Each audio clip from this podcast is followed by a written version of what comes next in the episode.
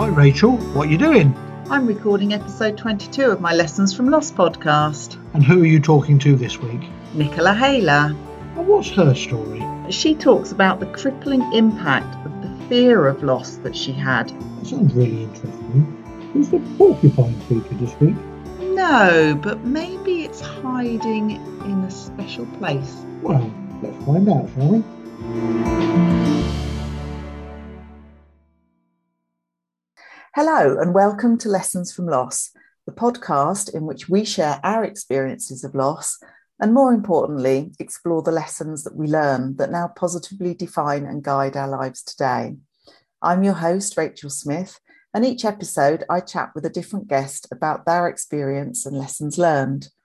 I'd like to take a moment to acknowledge the courage and vulnerability of all my guests in sharing their stories and the impact that hearing these stories has on you, the listener. Please take care when you listen.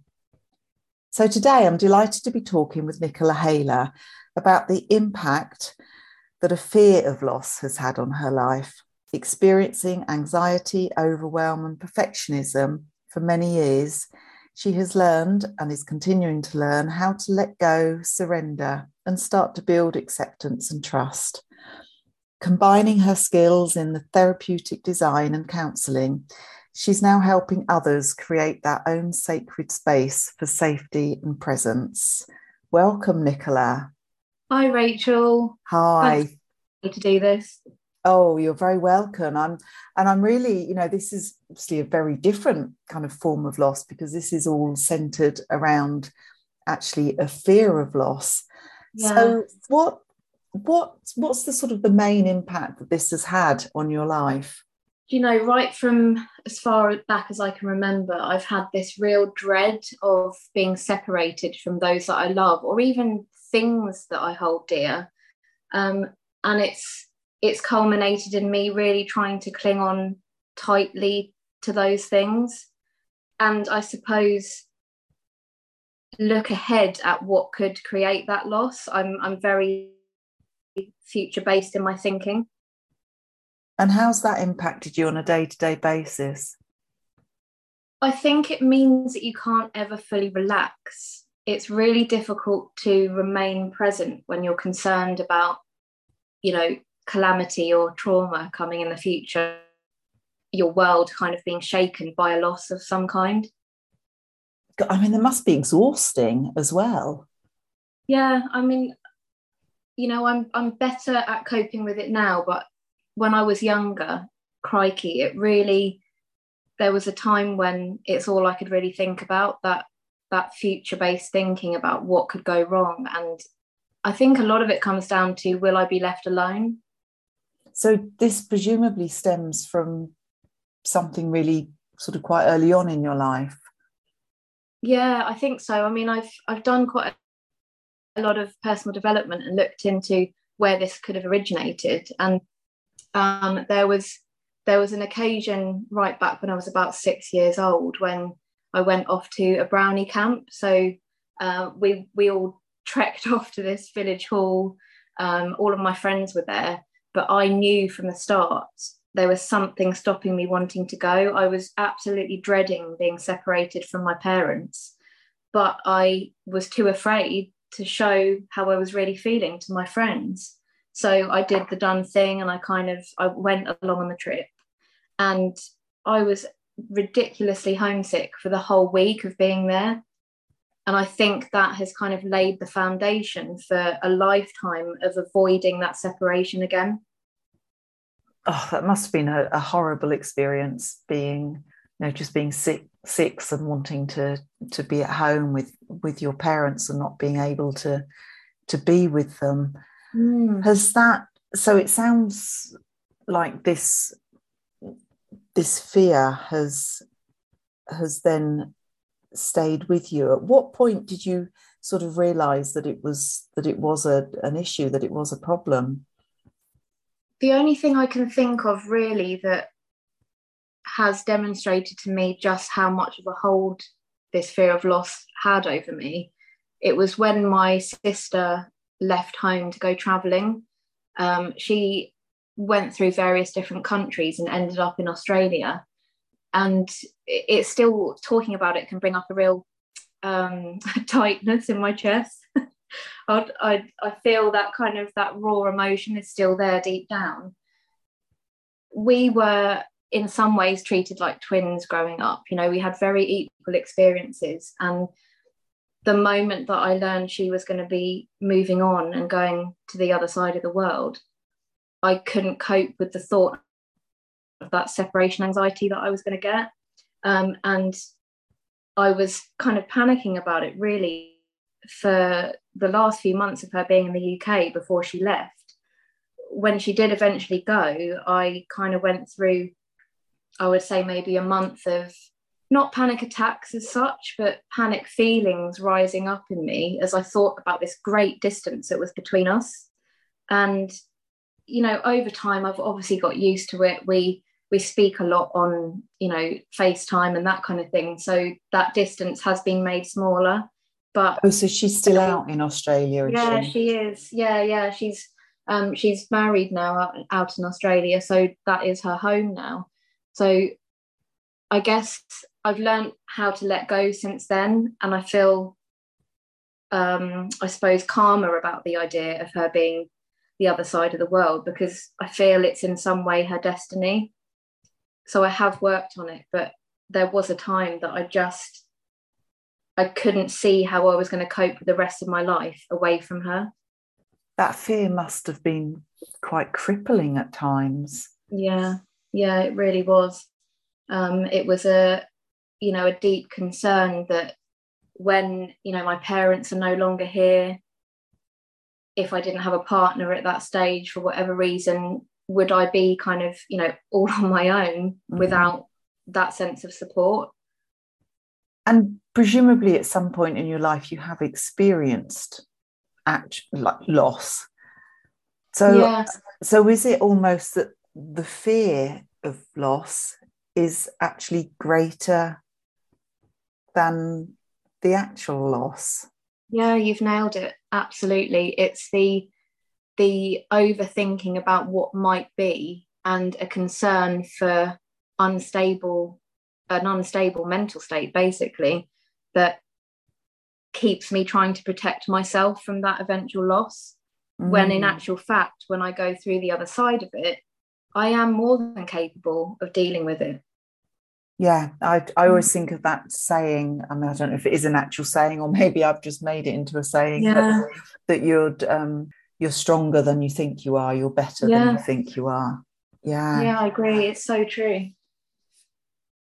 Gosh, I'm just trying to sort of get my get my head around the um, that the the fear of loss mm. is actually more crippling than than when the loss itself actually occurs.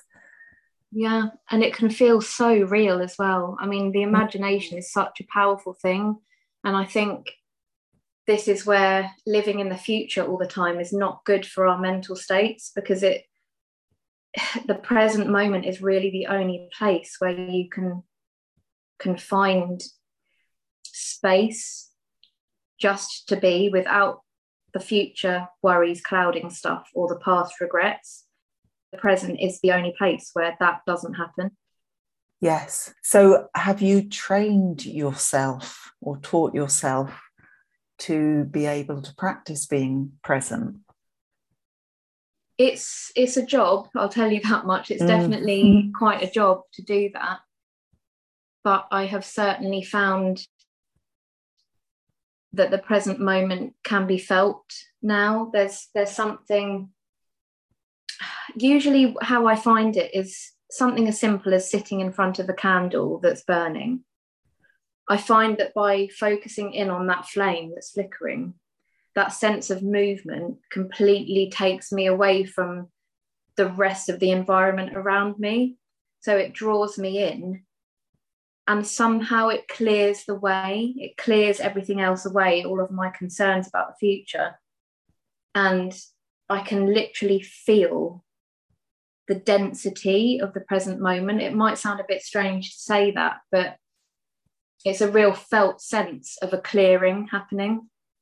When did you first sort of experience that and, and were able to kind of associate that with being, you know, something that would be good for you to to utilize?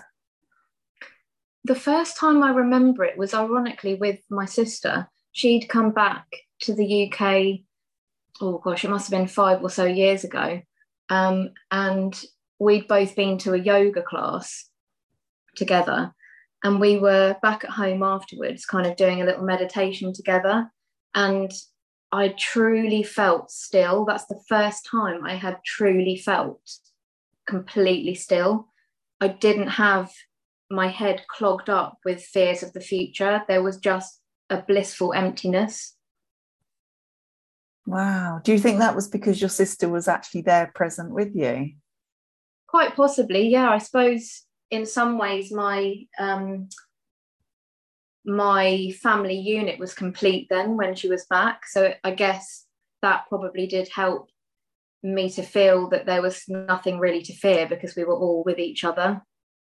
I think we've both been on a really strong personal development journey. So we've we've overtaken each other at different times, and we're now kind of parallel. So she definitely helps me to find that present moment again and to realize that the past doesn't have to be how it carries on.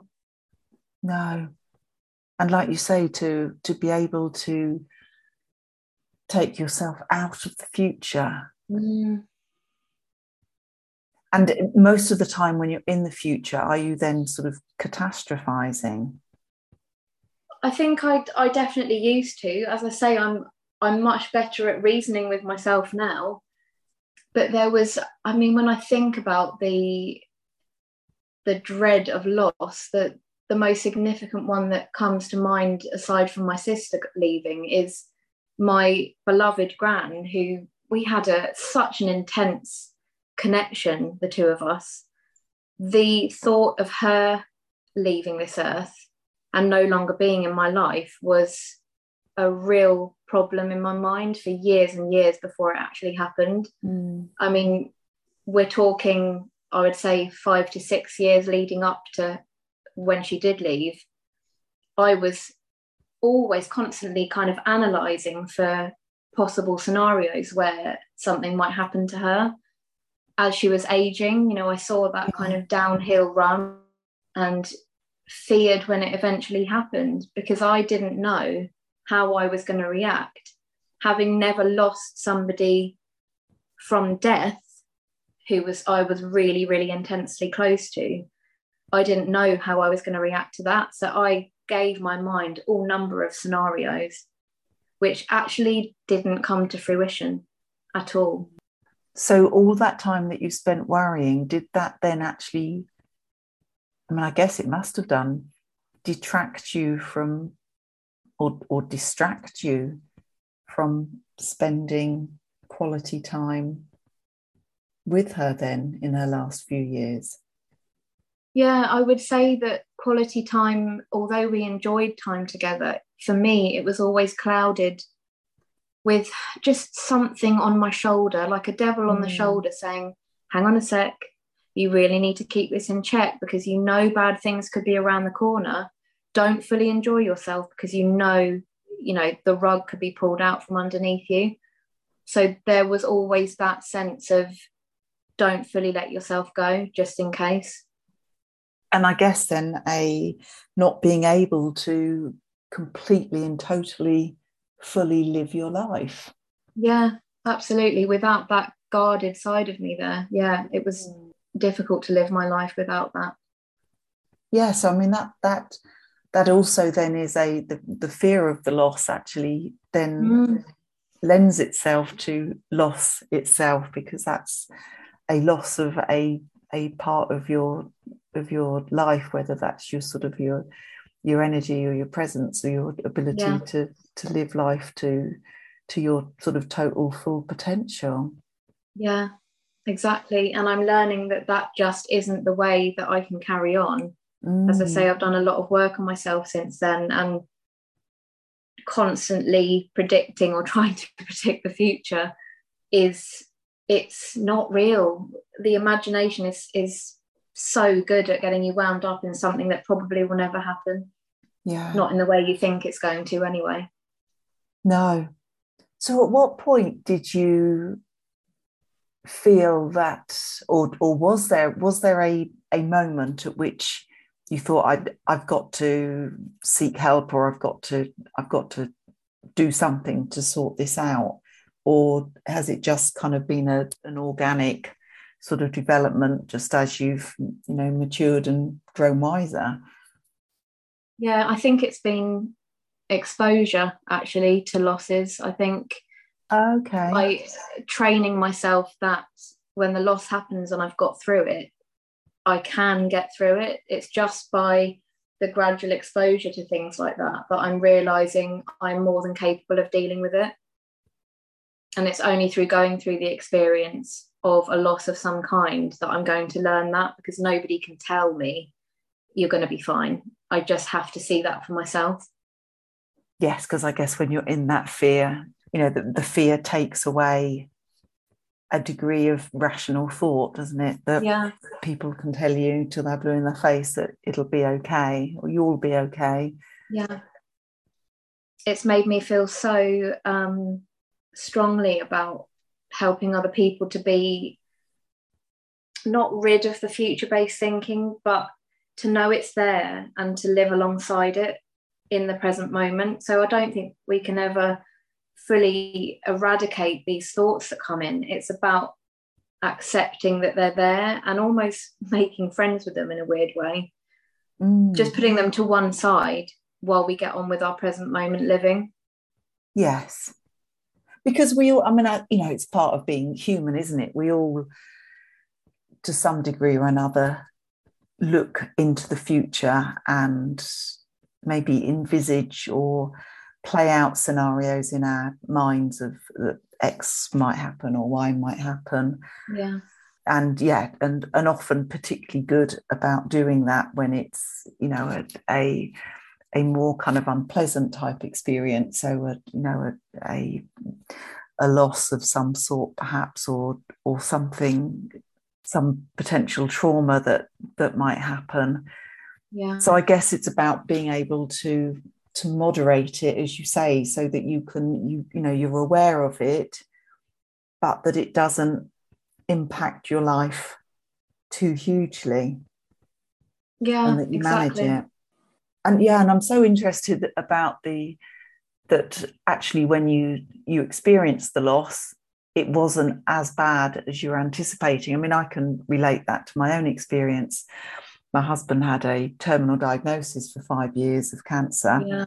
And I did spend some time kind of imagining, you know, I had never experienced or been present to anybody dying yeah. before. And, you know, I do remember I, I did spend some time kind of thinking, you know, sort of almost at, playing it out in my mind, like where would it happen, how would it happen, what would it be like, who would I have with me, and kind of anticipating the massive depth of of emotion.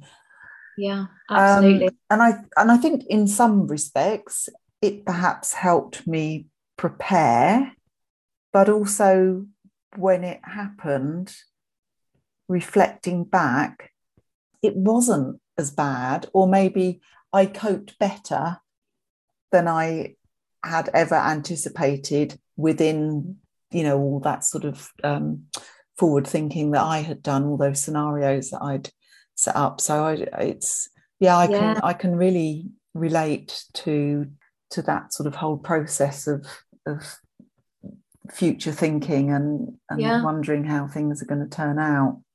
Absolutely. I mean, as you were just talking about your own experience, I could completely relate to what you were saying.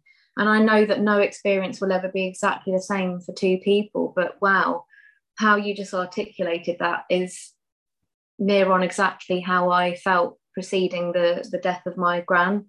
And it was so surprising when that moment happened and she did leave her body. There was nothing left there for me to do but let go. Yeah. It was so obvious that she was no longer there that I automatically let go.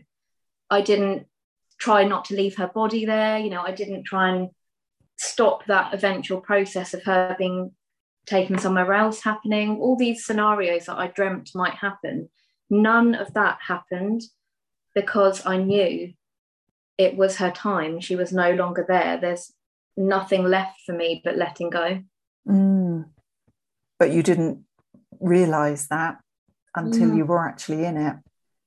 And it's actually really helped to go through that experience, to know that in the moment when that happens to somebody else, I will actually have the courage deep down to let go, where I never thought I'd be able to do that. And how does that feel, to have to know that you've got that? I'm grateful, really, that Gran taught me the lesson, because out of all the people who could have left and I could have learned this experience by, she was the one who we'd had such a an attachment with each other. So I'm grateful that the power of our relationship has led to me learning that it's okay to let go, and it actually feels safe to let go. I'm glad it was her. I'm not as afraid as I was. Sure, I don't like the idea, but I'm not as afraid as I was. Yeah, and maybe, you know, that was her, maybe one of her purposes of life mm. was to to help you have that lesson. Yeah. If there's nothing else in my life that I think I'm here to learn, letting go is one of them. And it isn't just in death that letting go has to be done sometimes. It's, you know, letting go of experiences that no longer serve your life and letting them go into the past. And friendships come and go. They might sort of, you might drift apart from people. And in the past, I would have clung on to that and tried not to let them kind of fall away from my life. But now I realise that there's a purpose to everything, and that letting go and relaxing into, whether you call it destiny or all of those things, relaxing into what's ahead without worrying too much about it. And do you think comes with that a almost a sort of innate sense of it'll be okay? Yeah, I, I genuinely, genuinely believe now, through the soul searching that I've done and the personal development, I've had so many times where I've truly, truly felt the weight of something bigger than me behind me. It's there, I can feel it. There have been so many things that I look back on and I realise that they've been guidance rather than, you know, a scenario just going wrong and falling away. Actually, there's been a reason for that. Do you now look for that guidance when something happens? I do, but I think it's also difficult sometimes to see it if you're looking into the future. I think mm. it really has to be, again, a present moment to feel that. If I'm if I'm trying to look too far ahead at what the guidance is trying to tell me, that's when I get into creating these scenarios. Yeah. It's only in presence that I can fully listen to the next step, and not worry too much about where the future steps are going to go. Just the next step is what I need to do.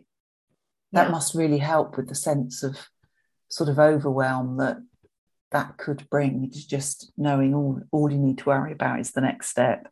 Yeah, exactly, because it will fall into place. Somehow things just do, with faith and trust. Somehow things just do fall into place.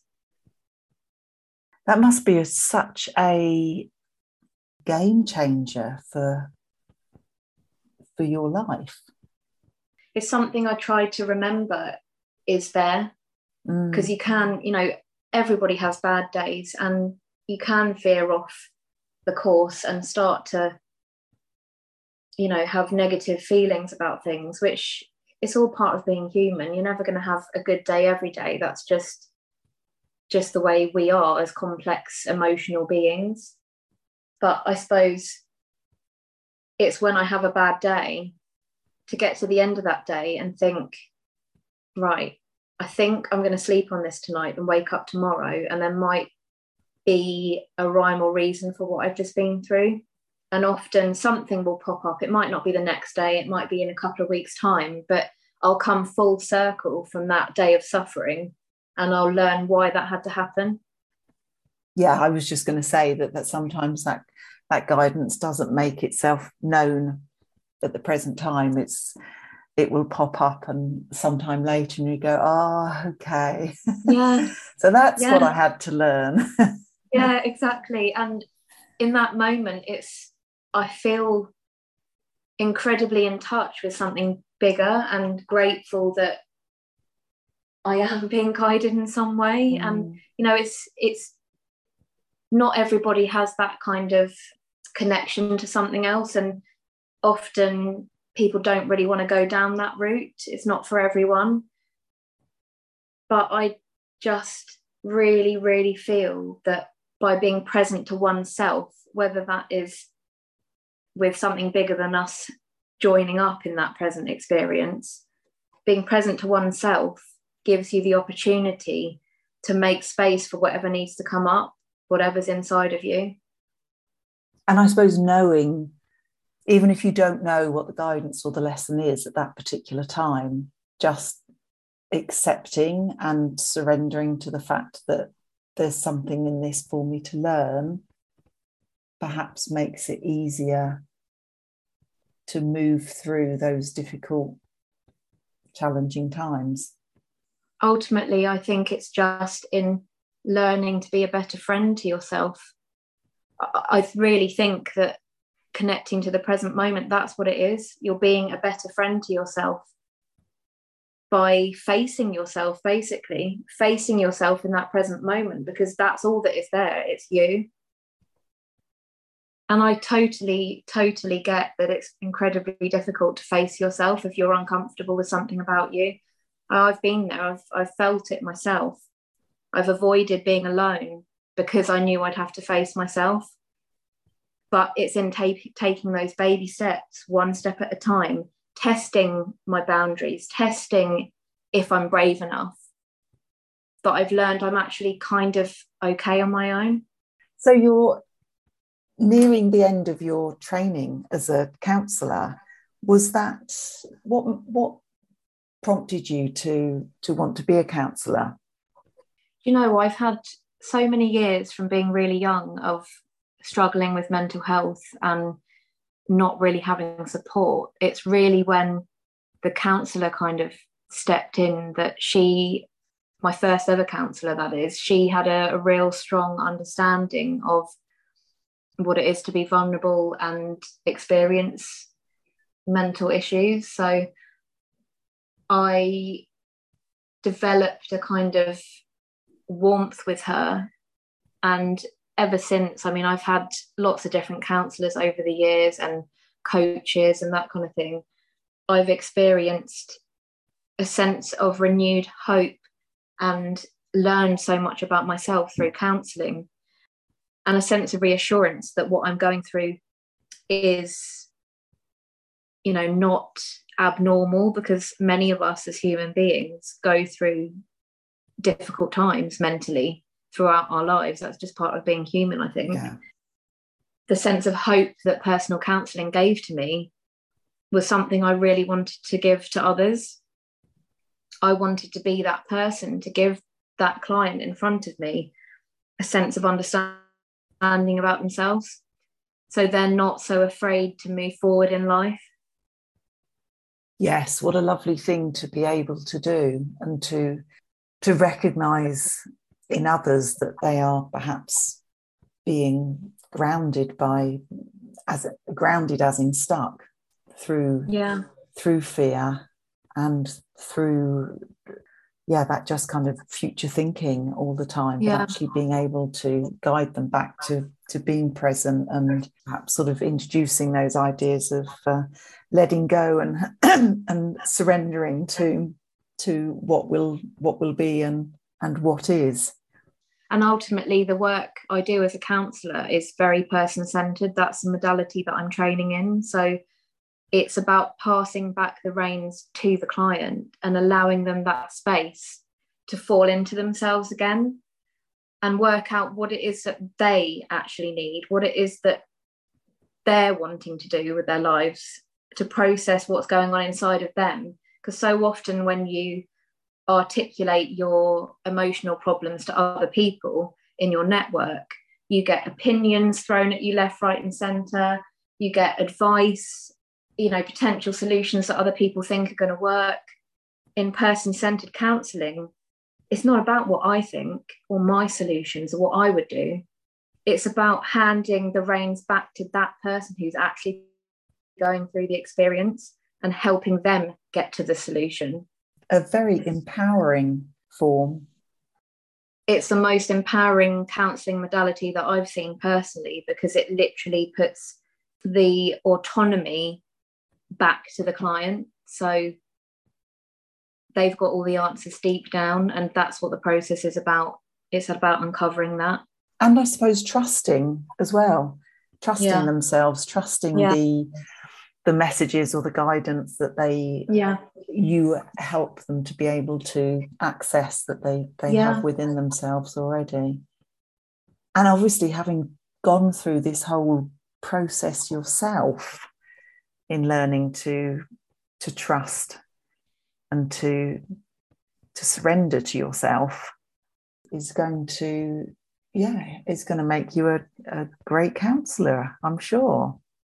I hope so. I mean, that's that's the goal, but really the work that I do is minimal compared to the work that the client does. Mm. I create the space and kind of handhold through the process, but actually the work the client does is, it's astounding to see somebody open up about their most vulnerable sides to actually, you know, kind of a stranger in the beginning, because they don't know me, they don't know anything about me, and that's the way it should be. But it's such a privilege to create that space for somebody where they can just let rip and just say exactly what's coming to mind, be exactly who they want to be, and not have an opinion clouding that.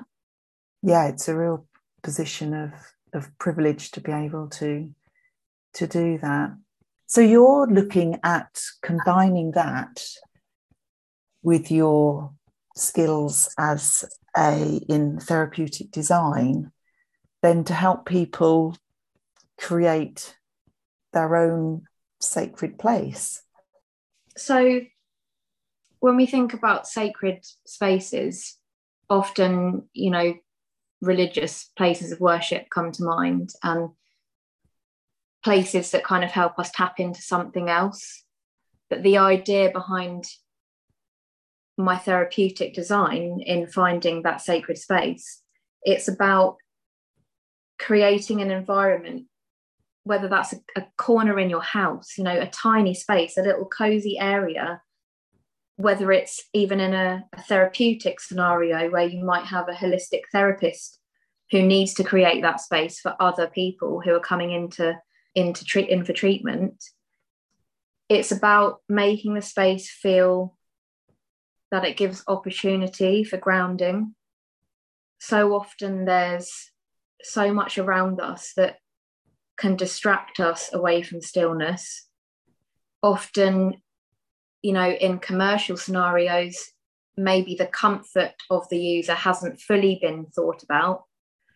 When you look at counselling, for instance, there are a huge amount of counselling agencies out there who don't have the funding or the, some in some ways, the knowledge on what is needed to make someone feel fully grounded and safe. Ultimately, it's safety that it comes down to. I know that what's within us obviously has an impact on that feeling of safety, but if you look at where you're sat, look at the environment around you, there are things you can do and put in place that might help you get to that place of safety within your body. I can think of a number of sort of therapeutic type settings that I've been in. And yeah, there are definitely some where you just walk in and it it's you just feel completely sort of cocooned and, and safe in that environment, and others where it just kind of feels a bit clinical, which that in itself is not always sort of creating that that sense of safety. Yeah, exactly. And I I too have experienced the clinical settings, and I find it really hard to relax when I'm surrounded by, you know, strong architectural features rather than a softer kind of incorporation of the boundaries of the space. It's it sounds overcomplicated, but it's really not. It's just about softening the space to make it a more comfortable experience for the user, whether that's in a commercial scenario or in someone's home. So this stemmed from, you were an interior designer. I trained in interior design ten or so years ago now, um, and I've followed the path through that industry, working on show homes, working on domestic dwellings, on restaurants. You know, the real show home-esque vibe is what I've had a history in through my interior design. And yes, don't get me wrong, I love when a scheme comes together and when it feels like it really works. But there was something missing. It felt like it was it was all for show. It was a statement to the world that you've basically got your shit together, excuse mm. the French. It doesn't actually really say that much about the inside of a person.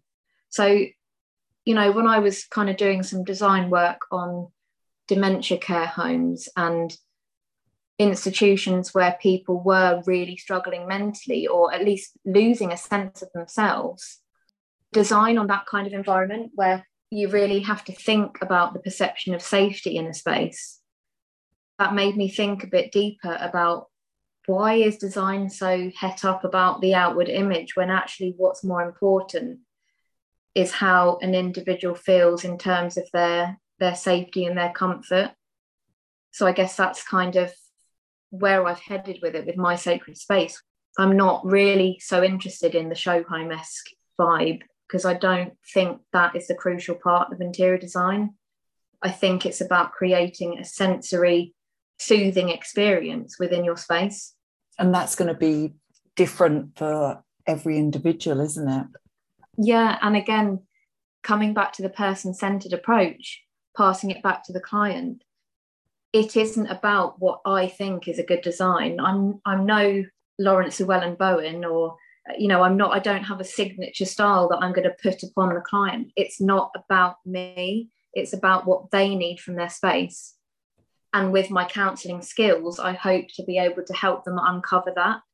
From a therapist point of view, when you're trying to create a therapy room, then actually that's that's quite a challenge then, isn't it? Because you've got potentially different environments will create different emotions for for your different clients. So so that's that's quite a challenge, isn't it, to come up with something that hopefully will will suit a lot of people and help them help them feel safe. Exactly, yeah. And I think it's about finding a balance ultimately. Mm. It's about looking at how lots of different people experience it and finding the middle ground. And also I think that comes into that is is choice for the client as well. So when you think about bringing sensory elements into a space, things like a client being able to choose, for instance, the aroma that's in the space, or the the music that's happening in the space, or in some ways changing the colour of a space by using clever lighting and that kind of thing. Giving the reins back to the client again and saying, you as an individual, what do you need from this space for your healing journey to work as well as it possibly can do? And I think there's ways in a therapeutic environment that we can give the client choice. Wow. It's probably not something that I have ever given a huge amount of thought to, but yeah, I definitely will do will do now. I honestly think that it really begins with tapping into the client and, and asking, and actually just having conversations about these things, because we might be surprised at what they say. Very easy. I've done it before. It's very easy to go into a clinical space and be polite and just not really ever mention that you're not feeling so comfortable. But I think it's maybe the therapist's job, really, I think, to find out if their client is totally comfortable. Gosh, well, you've certainly given me lots to, lots to think about. Yeah. What would you, I mean, you know, that's kind of been a huge journey, hasn't it, from all those years of of sort of almost being crippled by a fear of loss, and then going through that sort of process of exposing yourself to loss and discovering that actually you can deal with it, that you are stronger than you than you perhaps thought that you were, to now embarking on this new business, and which is going to have such a positive impact on so many other people as therapists, but also in terms of their clients as well. It's been a, you know, a, a huge positive progression from from that starting place. What would you say has been the biggest lesson, the biggest takeaway from from this journey that you've been on? Do you know what? I just think it's in allowing things to fall away and making space for new things to come in through clearing that present moment. But I think it brings a sense of being more together to an individual. That's what it's done for me. I feel more whole as a human and more in, inside of my body than I ever have through years of dissociation and feeling really detached. Right now, through making a conscious effort to meet the present moment and meet myself, I'm the most together I've ever been right now. That's brilliant to hear. And I guess then that ties in really nicely then with my sacred space, is that if you can create the right environment to be in, then that helps you be present. Absolutely. I think it it may not heal all of the emotions going on inside of you, but what it does is it creates a space where you feel safe enough to do the deeper work, where you can be totally, totally yourself in that environment, which then allows for a bit of introspection, I suppose. Gives you a space to be safe, to be vulnerable in. Exactly.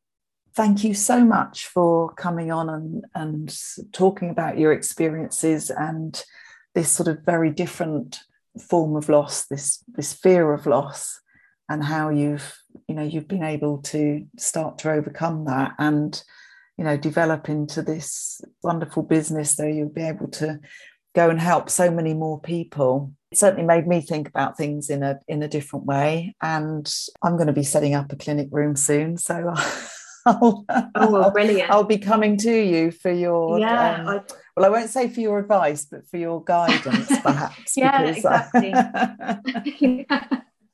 We've all got so much advice flying around. I don't think we need more of it. I think yeah. what we need is to be allowed that time to just think about what we want, not what other people want from us. It was such a great conversation, a really different take on loss. It was a timely episode talking about creating space. I'm going to be taking a short break from the podcast for some radical replenishment over the summer. I really hope you've enjoyed listening to this first series as much as I've enjoyed putting them together. Such an array of topics and interesting guests. Thank you to all my guests, my support networks, Jamie Farrell for the beautiful music, and lastly, huge appreciation to you for tuning in. I'll be back soon with another lesson from loss.